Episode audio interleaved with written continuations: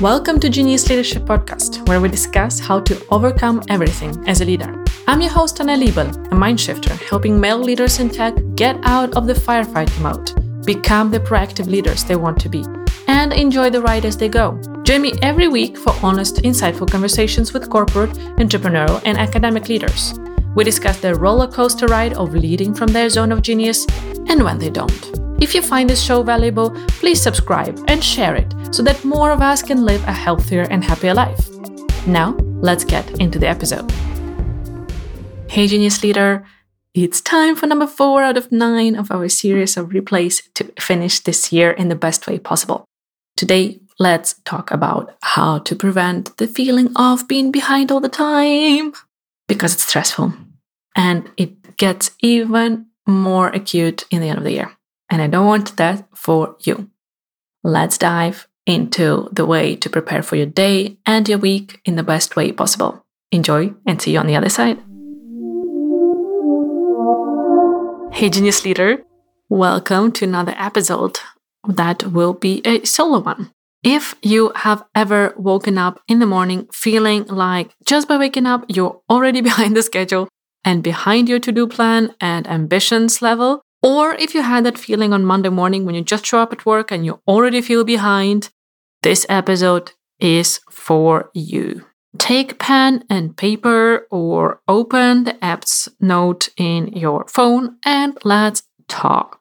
Because I want you to feel good when you start your week or day. I want you to feel like you are in control and like empowered to do things in alignment with your values and long term goals. I want you to succeed. So let's set you up for success with your days and your week.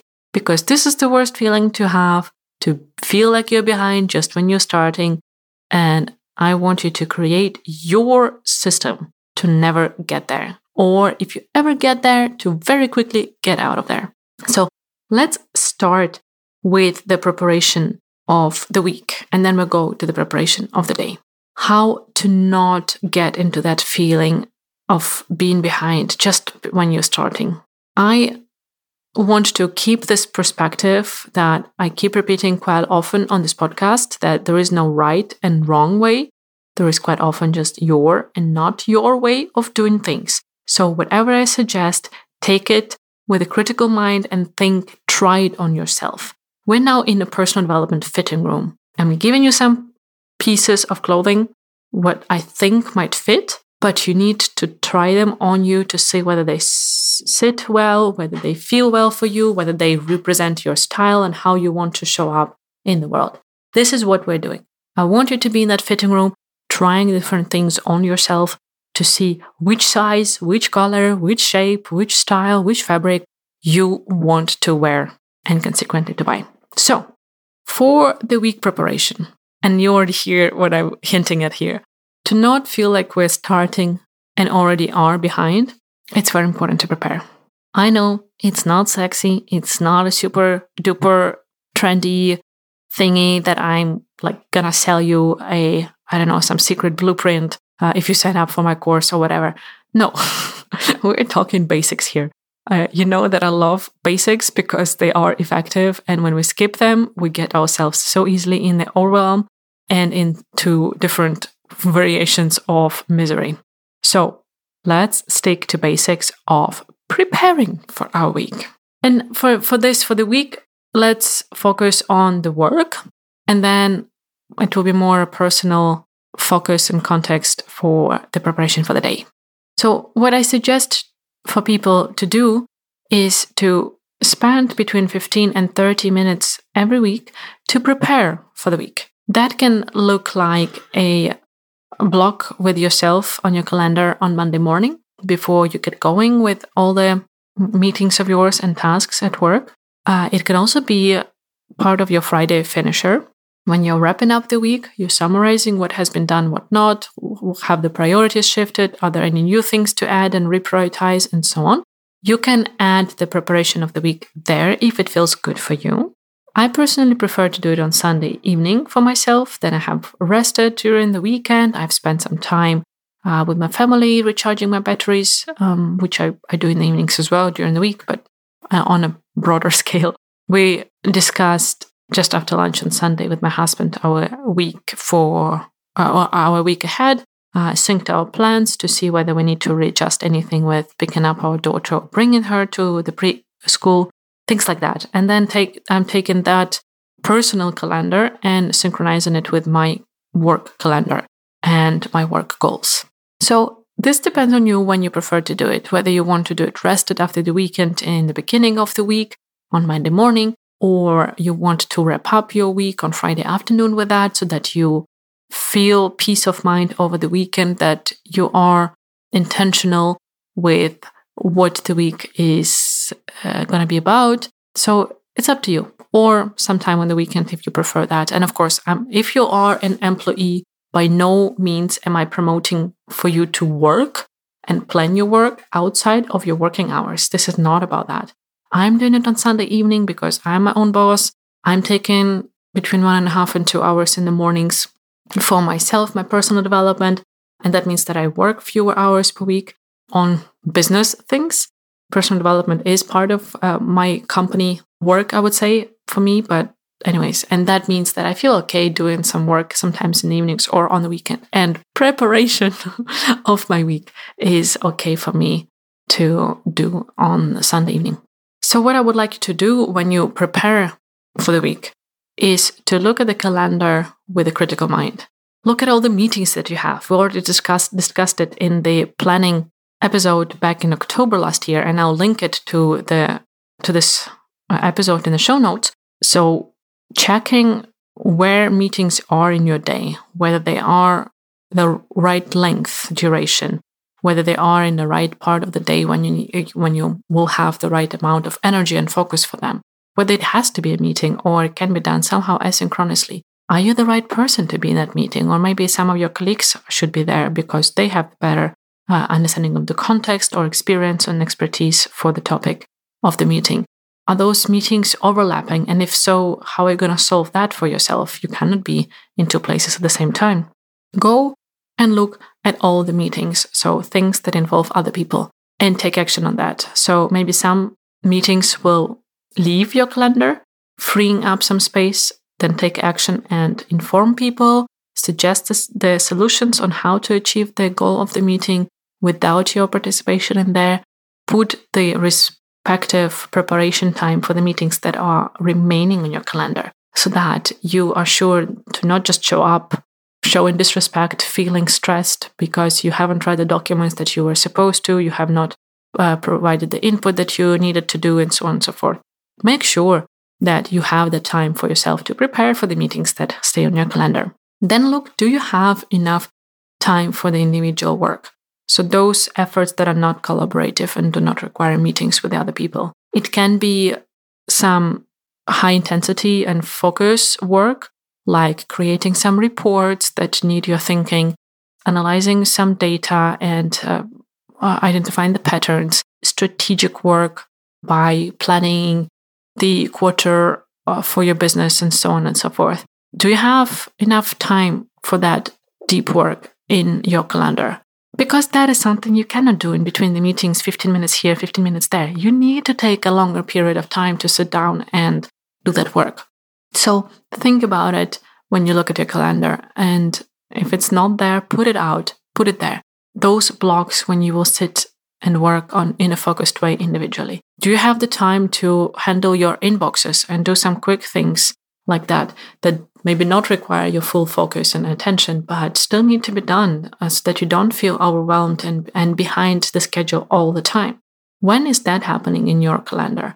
That can happen between the meetings when you have some uh, extra time or in the end of the day when you are tired, but uh, you're still capable of doing some things. So create that space in your calendar and be intentional with naming it that way as well. Do you have breaks in your calendar? This is another thing I know a lot of people are missing. They're, they're planning a lot. They never get to eat their lunch in peace. In the best case, they'll do it during the meeting, which, okay, it can happen sometimes, but it should never be the rule. It should be an exception. And this is something that I really want you to look at your calendar and identify. Do you have time for your breaks? Are you creating space for yourself to reset after some demanding meetings that will take a lot of your energy? You know it. Or do you directly need to jump into a next meeting, maybe some one to one where you need to talk to your employee? How productive will that be? And how good of a leader are you going to be when you're smashed after that uh, intense meeting of quarterly planning, for example? And then you jump into that meeting with your employee and you try to be a good leader and present and supportive for, for that employee. But all you can do is just dream of, of a break and uh, some reset time to get out of the thought patterns from that previous meeting. So look at that in your calendar. Take action based on all these observations of yours, as in rescheduling meetings, maybe canceling some of them or declining some of them, and uh, informing organizers of those meetings about actions from your side. Be intentional with what ends up on your calendar and communicate through your calendar to your colleagues so that they can see when you need some focused time and they should not book any meetings with you versus there is some time that is the priority for collaboration. And there you encourage people to book you for calls or meetings to uh, reach some goals together. When you have done that, and again, I in the beginning said take between 15 and 20 and 30 minutes. In the beginning, it might take you longer, so half an hour. But once you have done it some weeks in a row, you get into the habit of that. And first of all, you become more intentional throughout the week to protect your calendar that way. So when meetings, meeting invitations land in your inbox, you don't need to wait until the next Monday morning or Friday afternoon to review that. You directly put that hat on yourself and, and you go through those questions. Am I the right person? Is it the right uh, media for reaching that goal to have this call or meeting and so on and so forth? So you keeping your calendar clean by having this hygiene habit of looking at it and planning it intentionally and proactively. You also get uh, some systems and structures that work for you on how to plan in an effective way that really makes makes a difference with your intention, with your prioritization, and with your energy levels throughout the week. So it will not take you a lot of time in after just a couple of occasions, but take that time, make this investment in the beginning. Allocate those 30 minutes for yourself to look at your calendar, to be proactive, to be intentional, and uh, really make the calendar reflect the goals of yours and the intentions of, your, of yours instead of being a separate reality that you somehow need to handle along with living according to your values and reaching those important goals for yourself. Now, if we talk about preparation for the day, the best way to start the day is to end the previous day in a good way. And I don't mean that it has to be all by like perfect by all the books about the timing when you go to bed, about when you have last eaten and or all of those things. Even though I do recommend the 321 rule about preparation for the bed, I've mentioned before in the podcast. Three hours before the sleep, you should stop eating. Two hours before sleep or bedtime, you should stop working. And one hour before bedtime, you should stop using devices with screens. So that is already a good way to prepare yourself for the next day because you are setting yourself up for a better sleep in the night. But what I want to focus on in this part of this episode is about creating a system for yourself some hygiene habit again to prepare for the day after the night before. In the workshop that I was doing recently uh, on time and energy management, we were discussing those things. How would your perfect day look like? And one of the participants with three kids, two of them uh, very small ones, was saying that I would love, ideally, to start my day uh, with a meditation and then do this and that with the family and then bike to work and and so on and so forth. And i said what? But she said and she said but the kids wake up at six o'clock. And i like it's not realistic for me to wake up before 6 a.m to manage to meditate. And i could relate to that. And even more so even if i would wake up before sometimes my daughter somehow little bastard would sense that i'm getting up and she would wake up as well. And then I would not get that me time me, my husband, and my daughter would get less sleep. And it was just not a pleasant experience that way. I felt like I was robbed of something that was important for me. So we started t- talking with her, like, how could that meditation or would that meditation time look like? And she said 10 minutes of meditation would be enough for me to start the day well. And I asked her, Can your husband take care of the kids for 10 minutes? And she was like, Sure. Can you ask him to do that? Yeah, I could.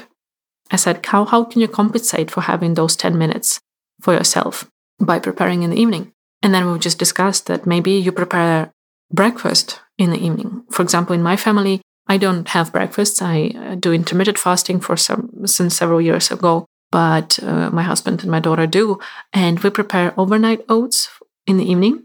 So we mix the oats with spices and dry fruit and seeds with milk, and then we put it in the fridge. And in the morning, we just quickly cut some fresh fruit into that, and uh, one and a half minutes later, the breakfast is ready. So this is one of the examples of how you can spend a couple of minutes in the evening to prepare yourself uh, for the successful start in the morning. It could be about preparing the clothes for yourself or the kids, packing your bag, packing your lunch. It could be, as my example was recently, cleaning up the kitchen, because somehow we got into the habit with my husband of not cleaning up after ourselves. So we cook a lot. Mo- most of our meals are home cooked. We love doing that. Uh, it's part of our quality family time. But then cleaning up somehow ended up not being part of that. And then I realized at some point that we would have our morning. Um, my daughter would go to the daycare, my husband would go to work, and I work from home most of the time, unless I have some client work in, in person somewhere. And I would just end up with this dirty kitchen, and I would have to spend 20, 30 minutes out of my work time to do that work of cleaning up or I would have to face it every time I would take a break and come to refill my water glass or make myself a coffee or prepare lunch. I would stare at those piles of dishes in the sink, dirty surfaces, whatever it was. And during our week reflections with my husband that we do on Sundays, I told him, like, hey, can we make sure that we clean up in the evening before we go to bed? And we started doing that. And quite often we just do it directly after the dinner, or if we're cooking together when there is less work to do. For example, everything has been cut and now it's being fried and stuff like that. One of us is taking care of the pots and, and pans and mm, setting the table, maybe. And the other one is directly doing some of the bigger dishes that has been u- have been used already and shouldn't go in the dishwasher. So we found our flow with that and just happens automatically. Also, when one of us is preparing our daughter for the bedtime, brushing her teeth and, and, and hair, the other one, instead of just picking up the phone and staring in the phone for a couple of minutes, we do those things. And whips, that bit of preparation is suddenly setting myself up for a pleasant morning when I don't need to start with like, it's dirty around me and I need to take care of that and spend my time on that or spend my energy on ignoring it or seeing it. So think about it as a hygiene factor for yourself. And maybe set that as the goal to spend 10 minutes every evening before you go to bed, hook it on your brushing teeth, which I hope you do every evening, to prepare for the day after. Whether it is looking at your calendar and writing down three main goals for yourself for the day, whether it is doing something physical to prepare your clothes, your food, whatever it is for the morning, whether it is preparing everything for the workout, rolling out the mat in, in some corner of your flat and preparing the clothes so that they stare at you, or as Mel Robbins says, the future Mel version of me showing this middle finger to myself, go and train. Whatever it is for you, it can be different, but give yourself those 10 minutes on a daily basis, just before or just after you're brushing teeth. Set yourself up for success tomorrow morning. And that's the thing, when you have done that, you wake up, you have this feeling hey, I'm in control. I'm proactive. I'm intentional. I am doing everything I can to be the best version of myself and set myself up for success. I'm supporting myself instead of sabotaging myself every damn day. So I hope you implement that. I hope you already have some of these habits. And if not, please, please, please, please, please start building those habits. Let me know when you get stuck with them. I'm more than happy to help. And if you have any hacks and tips on building these habits of preparation to set yourself up for success from the beginning and not start behind, let me know about them. I'm more than happy to share them if you are willing to share them with my audience. So, thank you so much for being part of the Genius Leadership community. And in case you need to hear that today, I feel you, I see you, I love you. And I want you to start your days with success. So, go and build that habit of being proactive and preparing yourself, setting yourself up for success in the evenings or in the beginning of the week. Let's do it. See you next time. Thank you for joining us for this episode of the Genius Leadership Podcast. If you enjoyed the conversation, hit the subscribe button. Please rate, review, and share to help more people discover the show and become the better leaders. For more conversations about living in your zone of genius, connect with me on LinkedIn. Genius Leadership is an honest conversation about leading yourself and others, and it is my honor to be a guide in overcoming everything.